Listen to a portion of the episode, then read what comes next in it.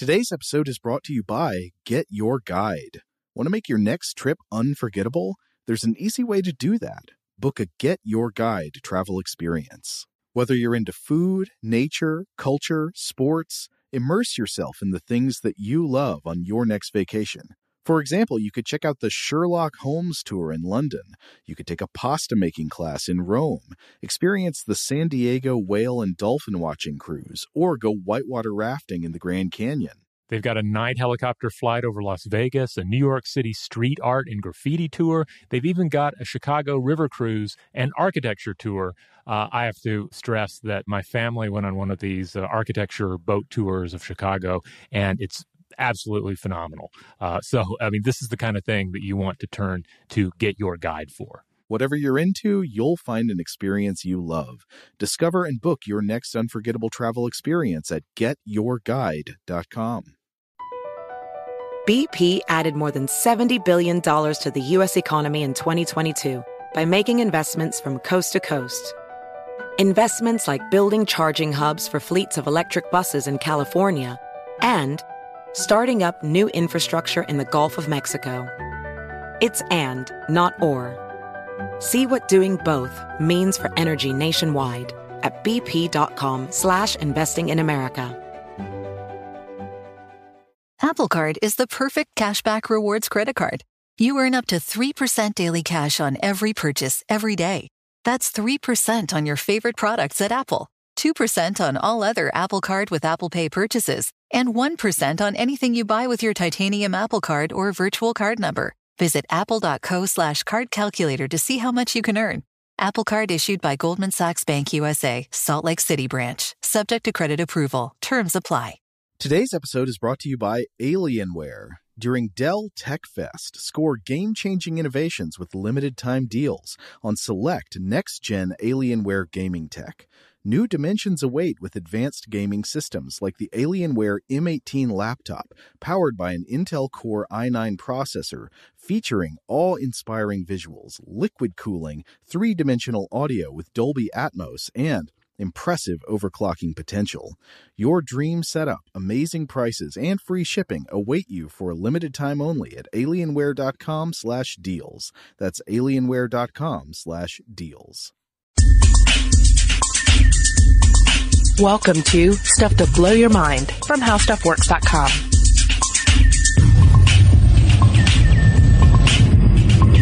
Hey, welcome to Stuff to Blow Your Mind. My name is Robert Lamb. And I'm Julie Douglas. Julie, name for me your favorite beards in, in the world out there of bearded faces. Uh, which which ones call to you the most? You mean the wearer of it? No, I'm just saying like you of beards that you. I mean, I guess you. It's hard. How do you separate the wearer from the beard? How do you separate the beard from the bearded? I don't know. I'm staring at our producer right now, Noel, who has a wonderful beard. He does. It's a good beard. It's a very friendly good beard. It's it's a au courant. That was an awful pronunciation. A very current. Mm-hmm. Um, it's a good. It's a solid beard. Yeah. But you know, one of my favorite beards of all time, Mm-hmm. Aubrey de Grey. Yes. We, we this is the biogerontologist. Yes, he has a straight, yeah, straight up wizard beard, a long beard that you look at it and you're like, this is a man with, with wisdom. This is a man, um, of experience that I can trust to help me live forever. Yeah, and you know what? I, I- kind of had wondered, you know, I think I made the comment before in another episode when we were discussing some of his ideas about living forever. Um, you know, there was this idea of, well, if he shaved his beard, would he look 20 years old or would he look 120? I don't know. There's that much facial hair going on. Yeah, and off the top of my head, I don't know how old he is either, so we can't even factor that into it. No, but after sort of looking at some of this research, I have a new view of Aubrey de Grey that I will discuss later on in the podcast because I don't want to give anything away. Okay. Um, it, it's interesting. You sent this um, this infographic uh, around the, the trustworthiness of beards. It ranks all these varying degrees of beards from uh, from the, the very trustworthy to the disastrous. And there's there's like a dozen of them on here. And uh, on the far end of the very trustworthy scale, we have like two the two beards that are closest to the end. One basically looks like Noel's beard, and the other one looks like Aud- Aubrey de Grey's beard. If you go on the other end of the spectrum, then you have to encounter uh, a, a Hitler mustache and uh, a pencil thin mustache, a la. John Waters. I was about to say the pencil thin always says villain to me. Yeah, or John Waters. I don't think of John Waters as a villain.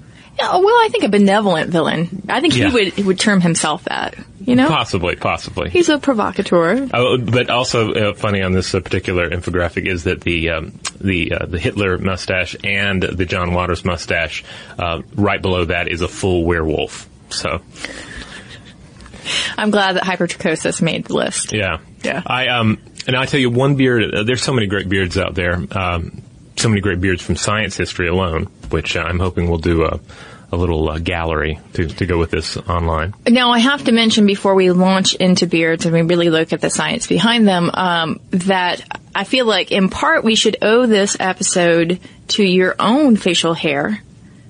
Yes? Oh, the the sideburns. Yeah, the sideburns. You've got nice chops there. Yeah, well, that's t- they go from the sideburn level to the chop level, which I, I was I was looking at where those rank on this particular trustworthiness of, uh, of beards, and certainly the chops the uh, the chops are a little more in the neutral zone, uh, whereas the the sideburns are are a little more towards the trustworthy side. So if I can actually you know go by anything that this infographic has to say about the matter, Well, uh, just as a side note, you have a great photo gallery of Oh, yes. the sideburns of science. the sideburns of science. So yeah, I'm thinking we'll do one about beards as well to to, to go with this episode. Sure, we might as well. Uh, one beard that I that I am seeing a lot of recently because I'm watching um, the current season of Mad Men is uh, the actor who plays the character Stan.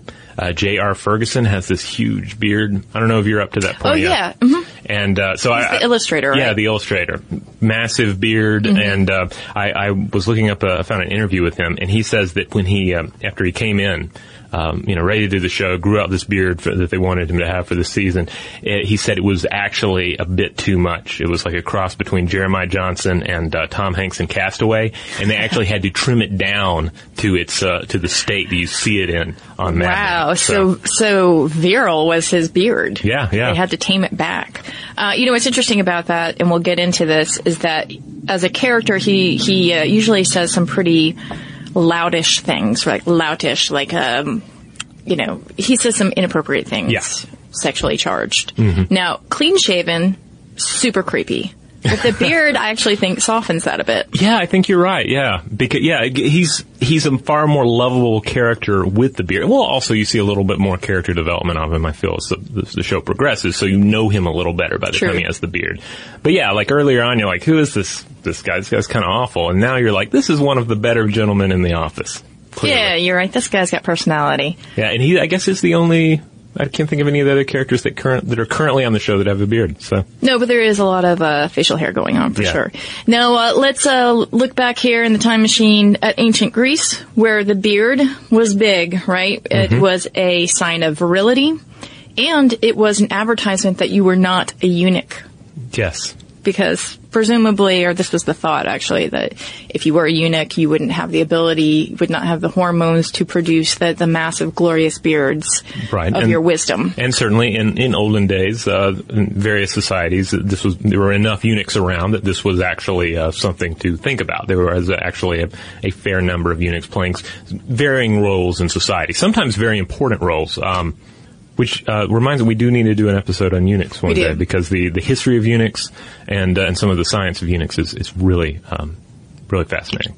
Um, but yeah, yeah. Um, go back to the Greeks. The Greeks loved them at least uh, until uh, Alexander the Great came along and he said, actually, we don't need beards. We need to shave these beards off if we're going into combat because somebody could grab me by my beard and start slicing at my face.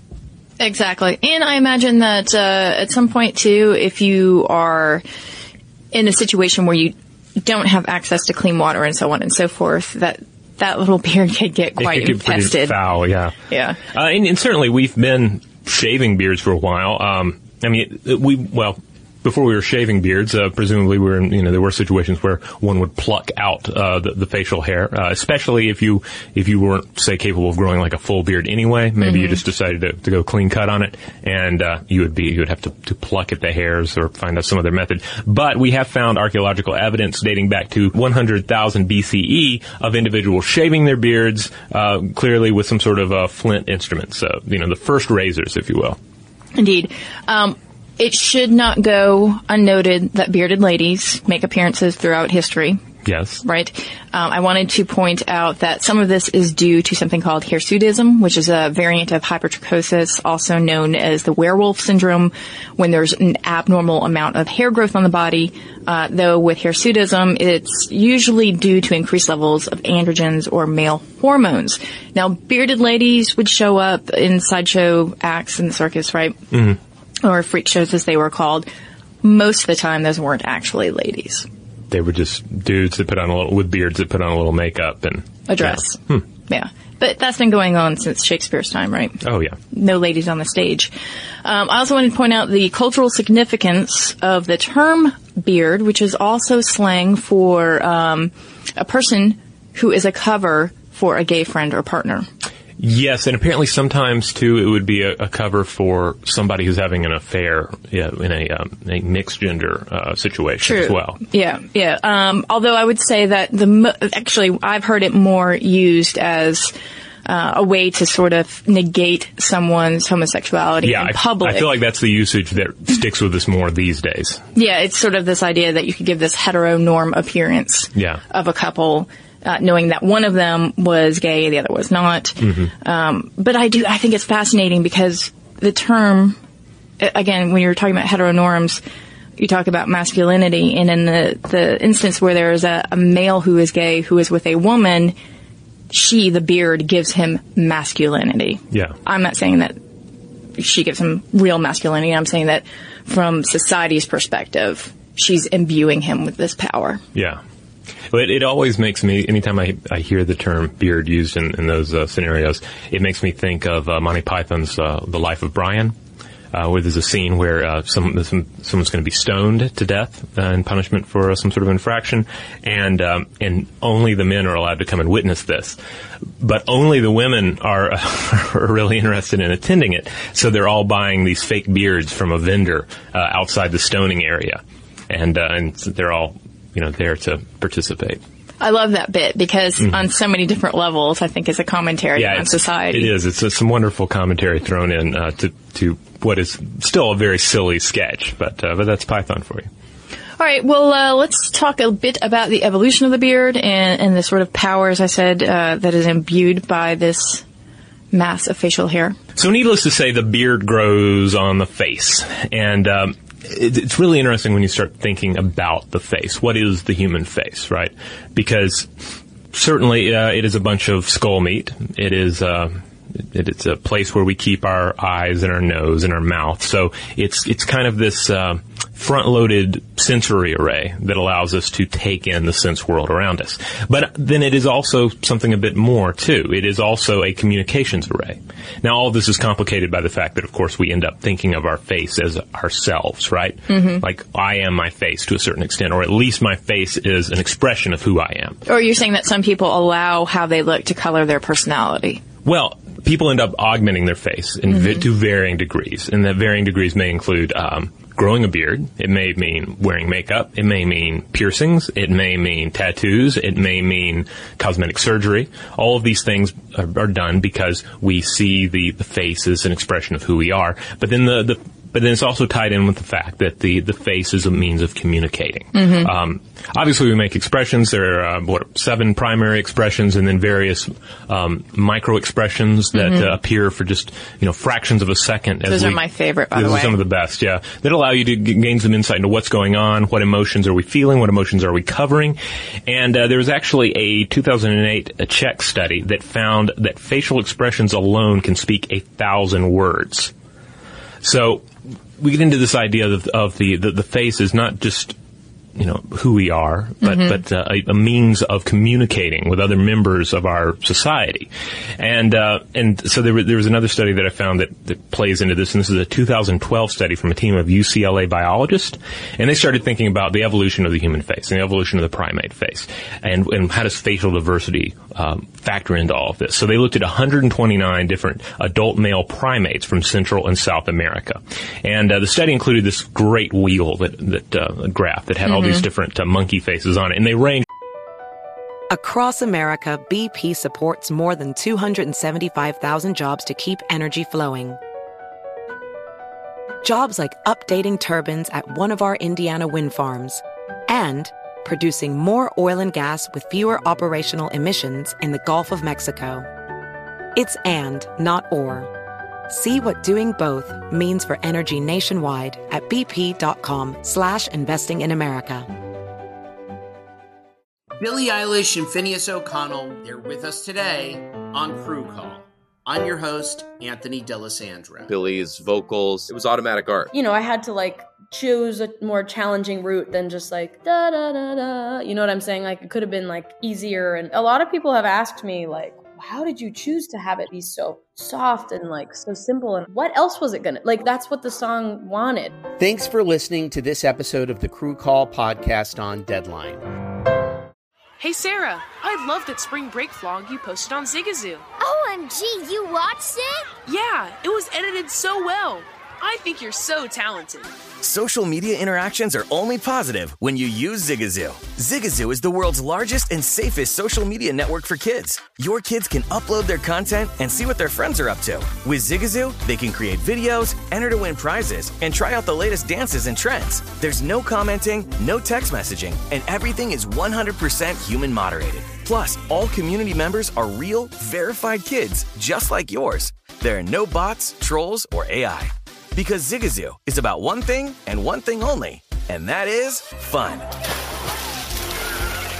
Try out Zigazoo this spring break and let your kids share your vacation blogs and best edits with their friends safely. Download the Zigazoo app today. That's Z I G A Z O O. Apple Card is the perfect cashback rewards credit card. You earn up to 3% daily cash on every purchase every day. That's 3% on your favorite products at Apple, 2% on all other Apple Card with Apple Pay purchases, and 1% on anything you buy with your titanium Apple Card or virtual card number. Visit apple.co slash card calculator to see how much you can earn. Apple Card issued by Goldman Sachs Bank USA, Salt Lake City branch, subject to credit approval. Terms apply. Uh, pretty wildly. There's, you know, there there are some very conservative looking monkey faces that is just like, oh, well, that is that is a monkey. If you saw a picture of it, you'd be like, well, look at that monkey. There Right. it is. And then others are, you know, like crazy, mus- red faced, mustachioed, you know, crazy eyebrow, like, you know, crazy monkey pictures. Blue streak skin. Yeah, like very like punk rock monk- monkeys. And so you would look at these, and if you look at these thinking, um, all right, some of these monkeys are going to be more solitary than others, and some are going to be a little more society driven, a little more, uh, you know, social and prone to live in, in packs and small groups. Um, and, and so, what is the, the correlation between facial complexity uh, and, uh, and and social activity? As it turns out, the crazier the face on the primates in this study, the more solitary the monkey. Whereas the planar faced monkeys were more uh, likely to live in, in some sort of a, a, a close knit uh, society and a, in, in a group of some sort. And so the theory here is that since our face is a communications array, since our face is a means of communicating with other members of our species, the plainer the face is, the better the communication system. It's In a large community. yeah, it's like, mm-hmm. you know, this is the poster that I'm going to use or, you know, this is the billboard I'm going to use to communicate with people. And the more graffiti I have on it, the more, you know, if I have drapes up on it and all sorts of crazy stuff, it's, it's getting in the way of my ability to use that to communicate. The, the clear, so the, the, the crazy faces, they're standing out on their own because they don't have to, uh, to, to use this. But the planar faced monkeys, they're using this as a communication system. And it's like a, uh, like a satellite dish. If you want to pick up a signal, you want to have it cleaned off. You don't want to have a bunch of brush on it and, and drying clothes and what have you. Yeah, it makes total sense because if you are in a large community and you've got to read each other's facial expressions, then the plainer the face, the easier to read. But if you are just hanging out with one or two people, not a big deal. You can put on as much of the the makeup, Exactly. nature's makeup as possible. BP added more than $70 billion to the U.S. economy last year by making investments from coast to coast. Investments like building charging hubs for fleets of electric buses in California and starting up new infrastructure in the Gulf of Mexico. It's and, not or. See what doing both means for energy nationwide at bp.com slash investing in America. Welcome to the Scene to Scene podcast. I am your host, Valerie Complex. Today, I am chatting with Ji Young Yoo. Ji Young stars as co lead in the six part limited series Expats. I think I learn a little bit with every character that I play. I think usually I play a character and it causes enough introspection that I learn something about myself. I honestly can't gush enough about Freaky Tales. I'm so excited to share it with more people. If you like what you hear, be sure to review, like, and subscribe to the Scene to Scene podcast. Hey Sarah, I love that spring break vlog you posted on Zigazoo. OMG, you watched it? Yeah, it was edited so well. I think you're so talented. Social media interactions are only positive when you use Zigazoo. Zigazoo is the world's largest and safest social media network for kids. Your kids can upload their content and see what their friends are up to. With Zigazoo, they can create videos, enter to win prizes, and try out the latest dances and trends. There's no commenting, no text messaging, and everything is 100% human moderated. Plus, all community members are real, verified kids just like yours. There are no bots, trolls, or AI. Because Zigazoo is about one thing and one thing only, and that is fun. Try out Zigazoo this spring break and let your kids share your vacation blogs and best edits with their friends safely. Download the Zigazoo app today. That's Z I G A Z O O. There's plenty to celebrate in March and. Ex-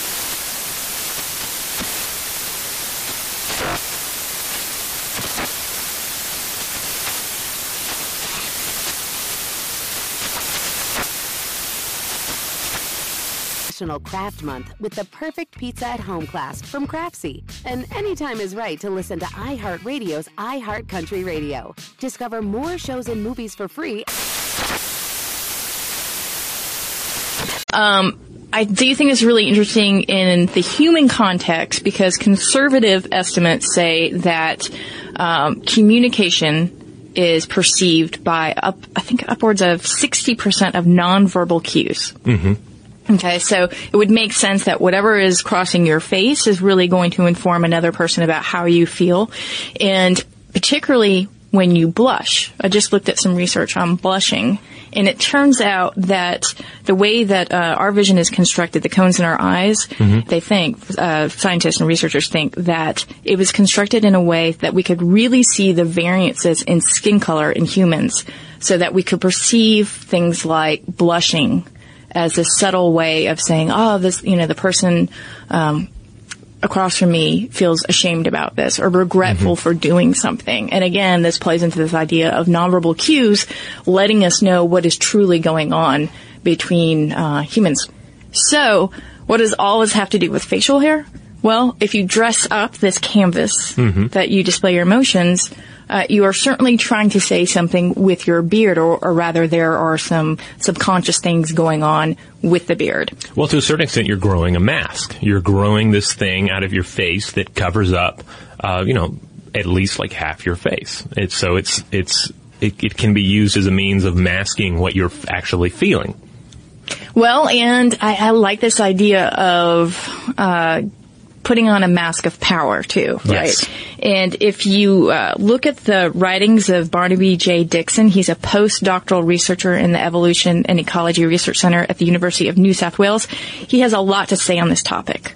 Um, he's has a couple of different studies out right now, and in fact, if you go to his website, he's uh, Dixson with a S, by the way, D-I-X-S-O-N. Does he himself have a beard? Yes.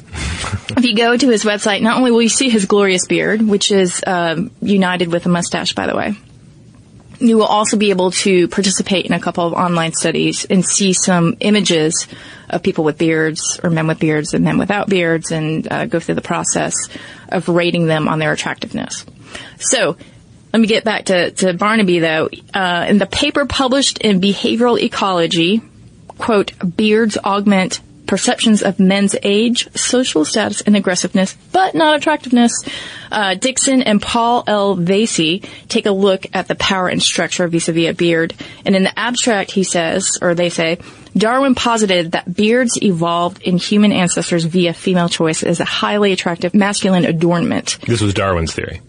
Yes, this Yes. is they're saying, you know, Darwin put this out there. Who himself had a big beard later in life, uh, after earlier in life having some Oh yeah, cool sideburns. He- glorious beard.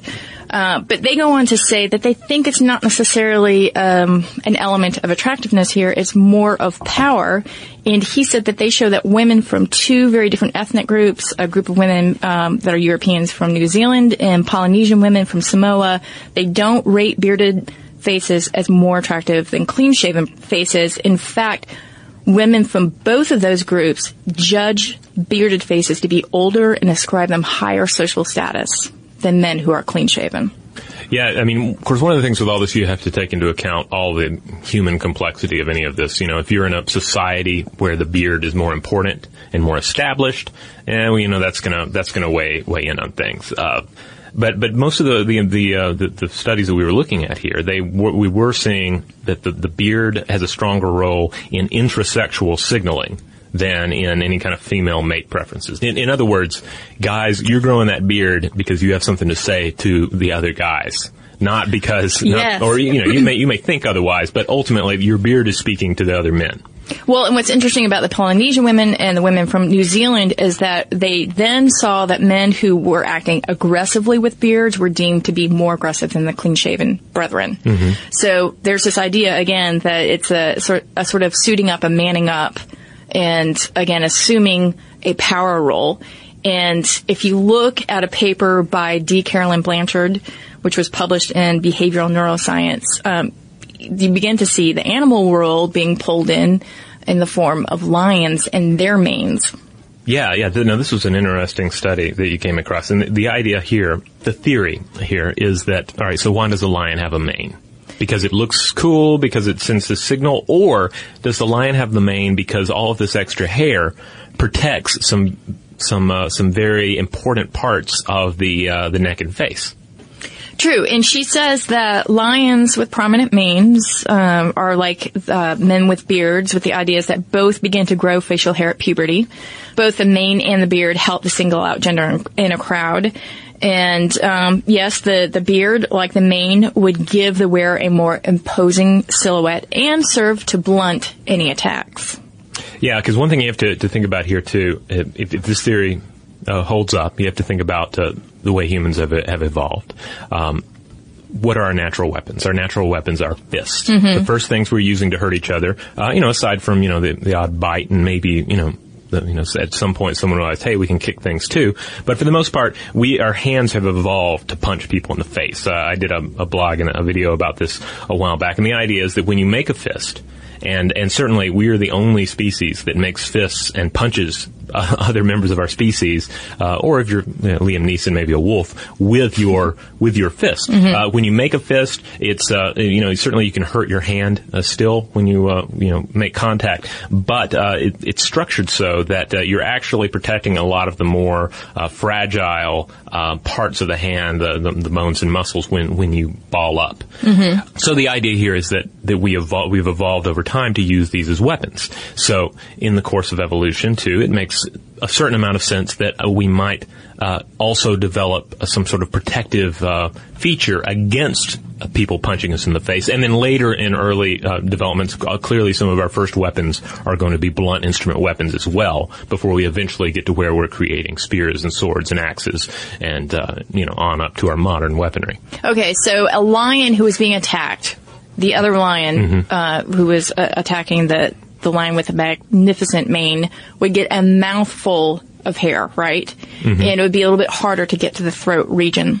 So if you're talking about humans then striking each other on the chin, then you've got the beard that kind of buffers the impact of that, right? Right. And of course, it, uh, they didn't really go into it much in the study, but humans today are not above biting into a foe. So I can. Or an ear, right? Or an ear, yeah. Yeah. So I can only imagine that would have played a part as well. Indeed, I'm sure. And actually, Blanchard brings up something called the glass chin phenomenon. She says Mhm. it's well known in boxing, and direct blows to the front and sides of the neck, as well as the area just under the nose, can be particularly lethal. And that both are particular targets of attack in unarmed combat techniques, and that this is a protective feature of human beards. And that, this is interesting, the technical and competition rules of the International Amateur Boxing Associ- Association prohibit beards in boxing matches. So I'm assuming that's to level the playing field, right? I guess because then you know otherwise someone with a particularly great beard is going to be that much more protected. Now you don't see those rules uh, if, uh, if I'm not mistaken in mixed martial arts because you do see bearded individuals partaking in combat there. I guess I'm mainly thinking of. Uh, uh, I only know older dudes, but like, uh, well, like Dan Severn, he had an awesome mustache. I don't know, that wasn't really protecting the jaw and neck, but, uh, but it seems like there were a few other bearded guys that were, uh, throwing down.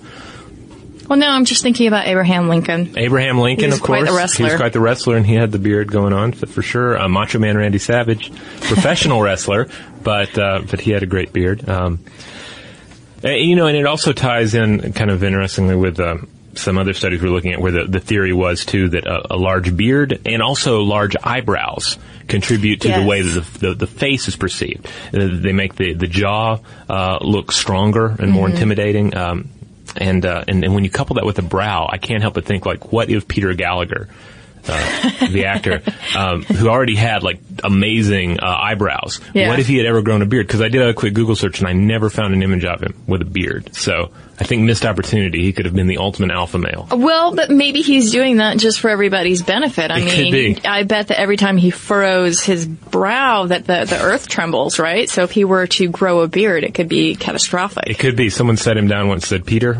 You have amazing eyebrows, and you must promise, you must swear a blood oath never to grow a beard. All right, let's take a break, and when we get back, we are going to discuss why Billy Mays' beard made him the success that he was.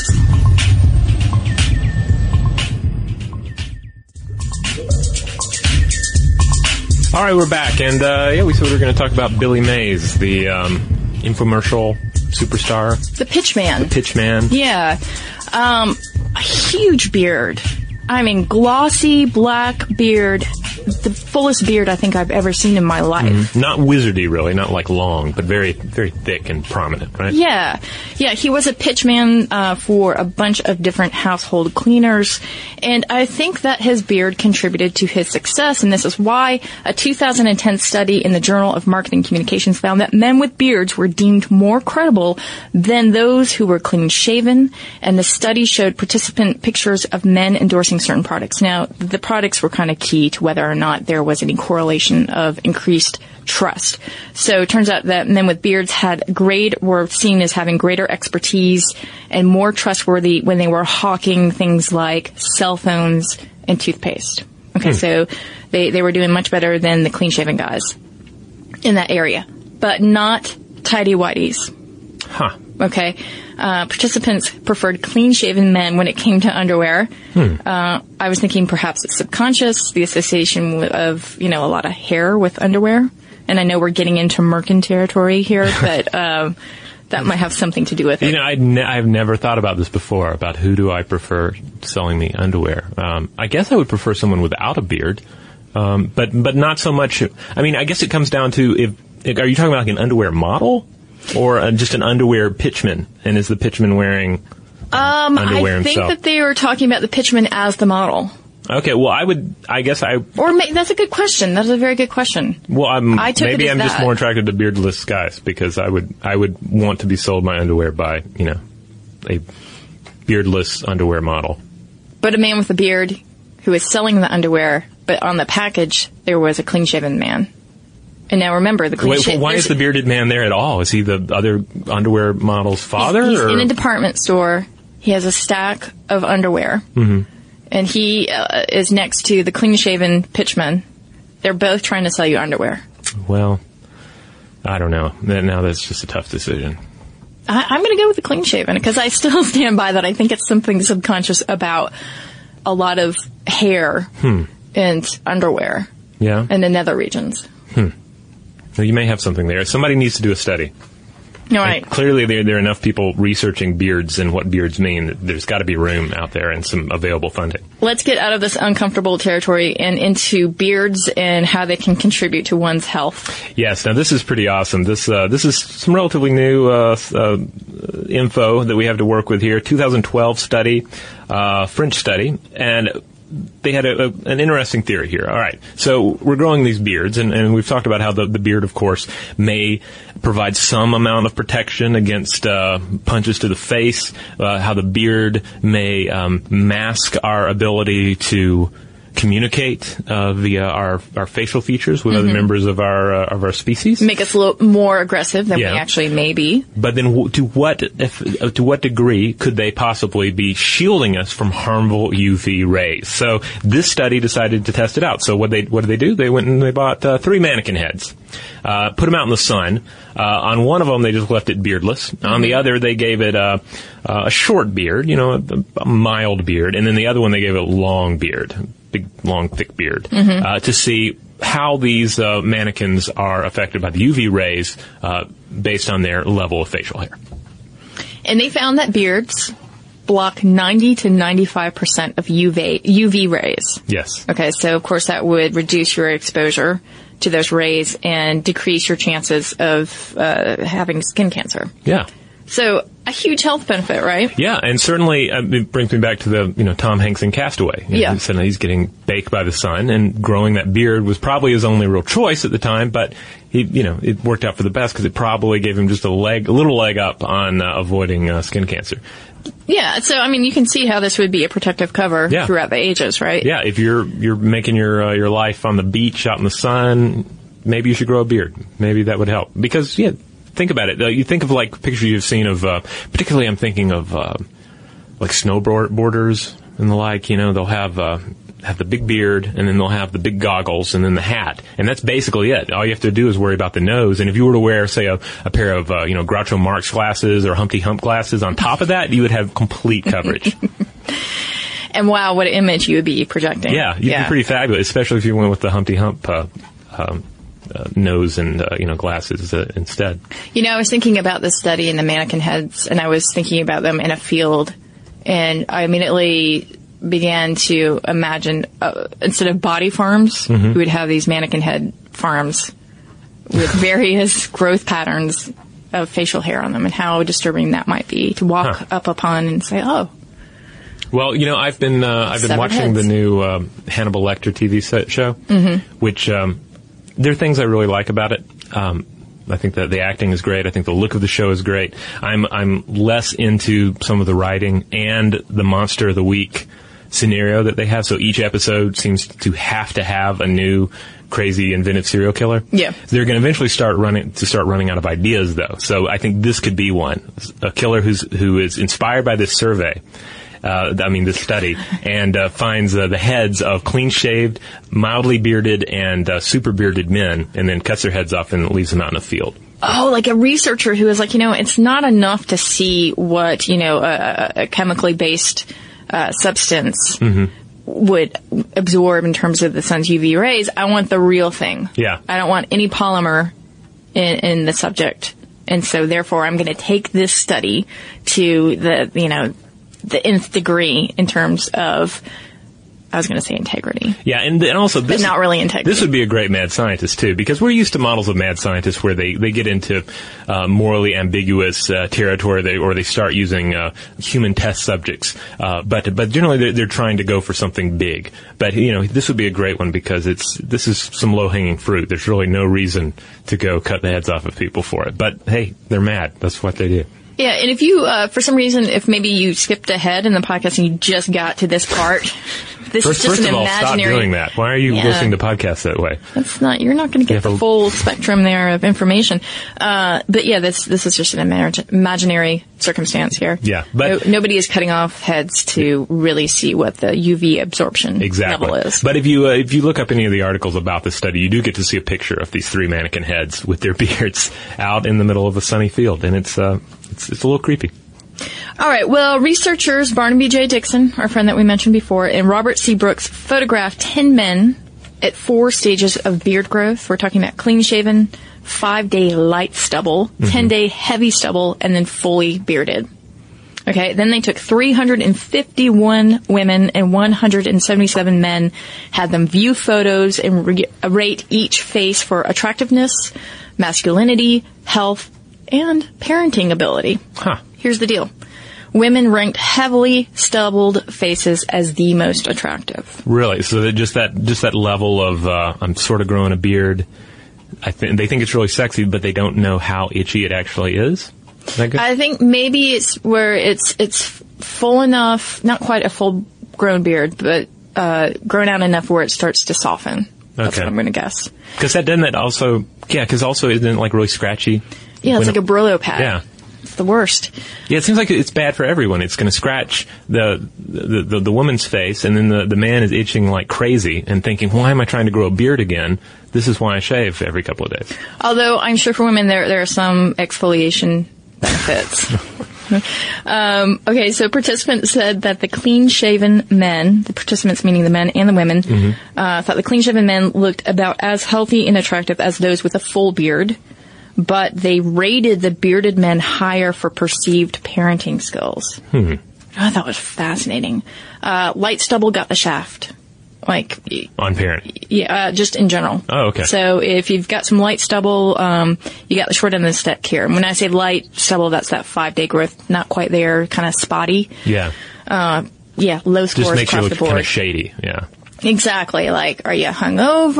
Are you? What are you doing here? Is it? Are you homeless? Uh, well, although homeless beards can Mm-hmm. grow to great volume.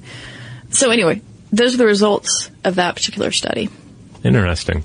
Um, yeah, and it, it's one of those things where it, it gets so complicated when you th- start thinking of beards as the, you know, just from, from a purely biological standpoint and then from a cultural standpoint. Mhm. And then when we factor other things on top of it, because sometimes people will grow a beard as, again, part of that idea that I am changing or I want to change who I am. And I'm going to make an, an outward show of this, uh, and somehow tell the world that I'm doing something. You know, like uh, like somebody will go through. Uh, you know, like a bad breakup, and then maybe they'll shave their head or they'll grow out a beard, you know, that that kind of thing. Uh, so, so it, it gets complicated with humans. Well, it's just Samson and Delilah, right? Didn't know. oh, the, Samson? yeah, uh, beard was his strength. right when when he was clean shaven, it was gone.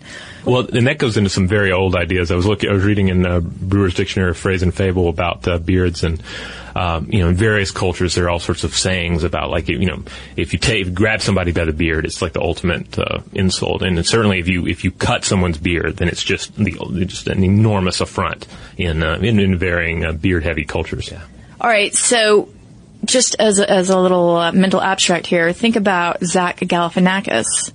If he were to shave his beard, Mm-hmm. how would you perceive some of his characters who have been childlike? Uh, would that get into creepy territory, or is it, I mean, does the beard kind of help to negate some of the weirdness of those Hmm. characters? Yeah, I mean, it's such a part of his look. It's it's. I, don't know that I've ever seen a picture of him without it. right, I was thinking that too. Yeah, but it, but I I think maybe it does. It does contribute to the the act. Um, if he were to shave his beard off, I don't know how I would take it. I mean, also some um, you know some faces just work better with a beard. I, I think that's it goes without saying. True. Um, this is one other little tidbit that I found that I thought was really interesting, and it is that uh, some men who grow out a beard or a mustache are surprised that their facial hair is ginger colored. Uh, Huh. They're surprised Yeah. if they're not redheaded, right? And uh, that is because facial hair allows expression of the normally recessive genes for red hair and very red skin. Interesting. So it Huh. can pop up in those areas of your face, but not on your head. Well, and then of course, it, a lot of times it'll grow out gray uh, when you don't when That's the top true. of the head isn't really doing that. And it will then, reveal your secrets. yeah, and then the rare individual will have uh, the blonde beard, which uh, I've always found kind of fascinating because in a, in a in a way it's almost invisible at first. I think of that as a very California beard. Yeah. Yeah. There was a dude in my high school. I don't remember his name, but this is high school, and he had like a full blonde beard. It was very impressive. I'm sure. Yeah. Yeah. All right. So here's some interesting research for you guys to ponder out there. Mm-hmm. But just to be clear, this is not a free pass to grow a uh, Gangs of New York style handlebar mustache. Well, you know, that's that's going to mean, be pretty could. trendy in some areas. I mean, walk could. into you know Brooklyn with that, and you'll fit right in. I just feel like that's best left to Daniel Day Lewis. Well, Although you're right, some people, I, I, I- you know, I'm sorry, I should probably not uh, tell someone not to do that. Well, the thing about it's just a very specific choice. Well, the mustache is an, is an interesting bit of facial hair because it, it really almost seems like there's you got to take it on a case by case situation. There are people who grow a mustache and you're like, that was absolutely the right call. Right. Or they shave off their mustache and you're you're like that is wrong. Grow it back, um, Jimmy Buffett, because you just don't look right without it. Um, so uh, yeah, it's really got to be a case by case. It's true. Perhaps it's just my uh, association with Bill the Butcher. Yeah. Like if I see that mustache, I think there's a bit of menace to it. Yeah, it's a menacing mustache for Yeah. sure. Um, all right, so there you go. Um, I, I can't help but think though about some animals with facial hair, and I was Mhm. thinking that Grumpy Cat would totally sport a Hulk Hogan.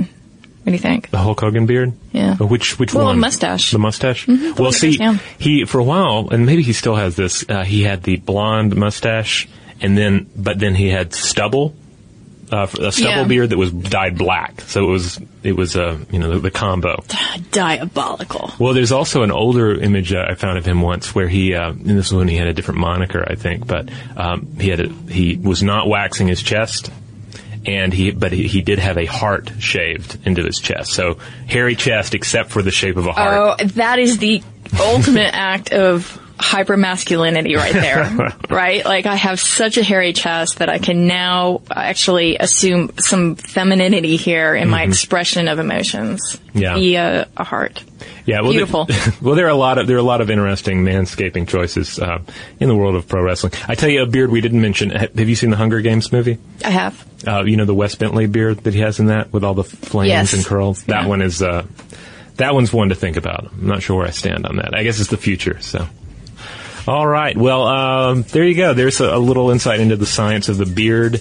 Uh, there are a lot of cool studies out there, and we highlighted some of the more interesting ones, uh, we think. Uh, but uh, if you've come across anything, let us know. There's always new science brewing, uh, growing to the surface, and uh, and also we'd love to hear your thoughts about beards in your life. Uh, your own beard, if you have one. How do you feel it alters the um, the value proposition of, of you, the human? How does it alter your interactions with those around you?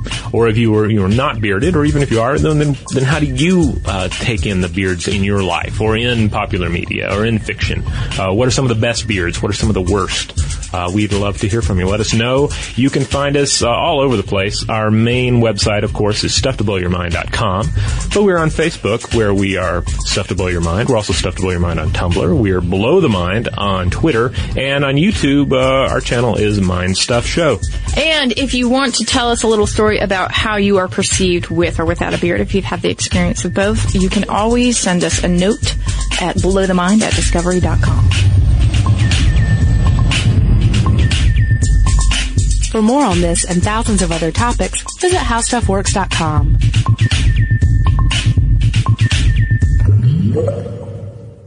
Infiniti presents a new chapter in luxury, the premiere of the all new 2025 Infiniti QX80, live March 20th from the edge at Hudson Yards in New York City, featuring a performance by Jon Batiste. The all new 2025 Infiniti QX80 is an SUV designed to help every passenger feel just right.